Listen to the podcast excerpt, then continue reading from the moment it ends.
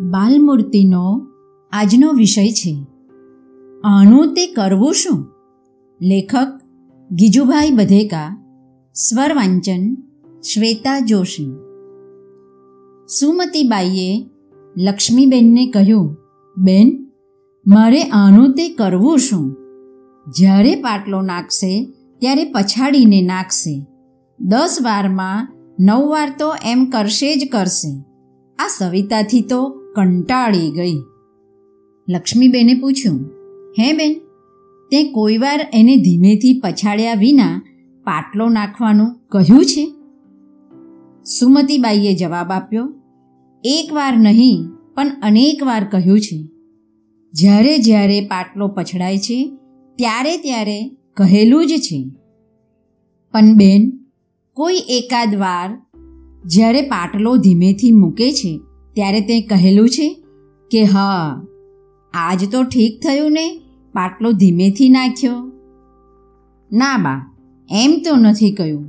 ને એમ તે શાનું કહે, કોઈ વાર ભૂલે ચૂકે ધીમેથી પાટલો નાખે, એમાં શું વળ્યું?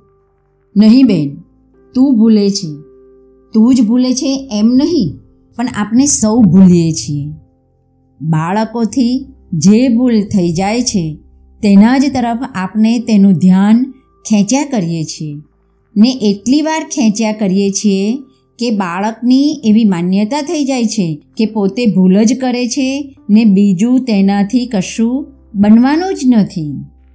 આવી માનસિક સ્થિતિ થતાં બાળક વધારે ને વધારે ભૂલો કરે છે ને વધારે ને વધારે ઠપકો ખાય છે. ખરી રીતે બાળકો જેમ ભૂલો કરે છે તેમ ઘણીવાર તે ભૂલો નથી પણ કરતા. ઘણીવાર તેઓ સારું સારું કરી બેસે છે. પણ જે સારું બને છે, તેનો આપણે હિસાબ લેતા જ નથી. તે તરફ જોતા જ નથી. તેમના દોષો કાઢવા તત્પર હોઈએ છીએ. પરંતુ તેમના ગુણોથી રાજી થતા નથી. તે તરફ તેમનું ધ્યાન ખેંચી તેમને ગુણપ્રિય કરતા નથી. સવિતા દસ વારમાં એક વાર તો સારી રીતે પાટલો ઢાળે છે, ખરું? તો પછી તે જ વખતે તેને કહેવું, હમ, જો બેન, આજે પાટલો કેવો સરસ ઢાળ્યો. આમ જ રોજ ઢાળતી હોય તો કેવું સારું? અને ખરેખર સવિતા પ્રસન્ન થશે. તેના ગુણ તરફ તેનું લક્ષ્ય જશે.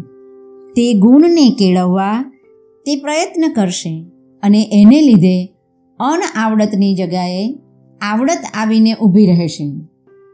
બાળકોમાં જે સારું હોય તેની આપણે યોગ્ય કદર કરીએ, નહીં કે વખાણ, તો સારું વધતું જ જશે.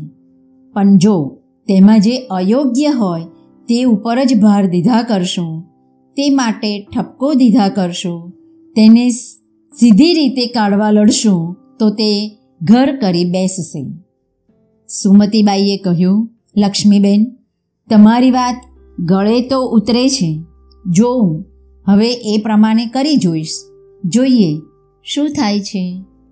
અસ્તુ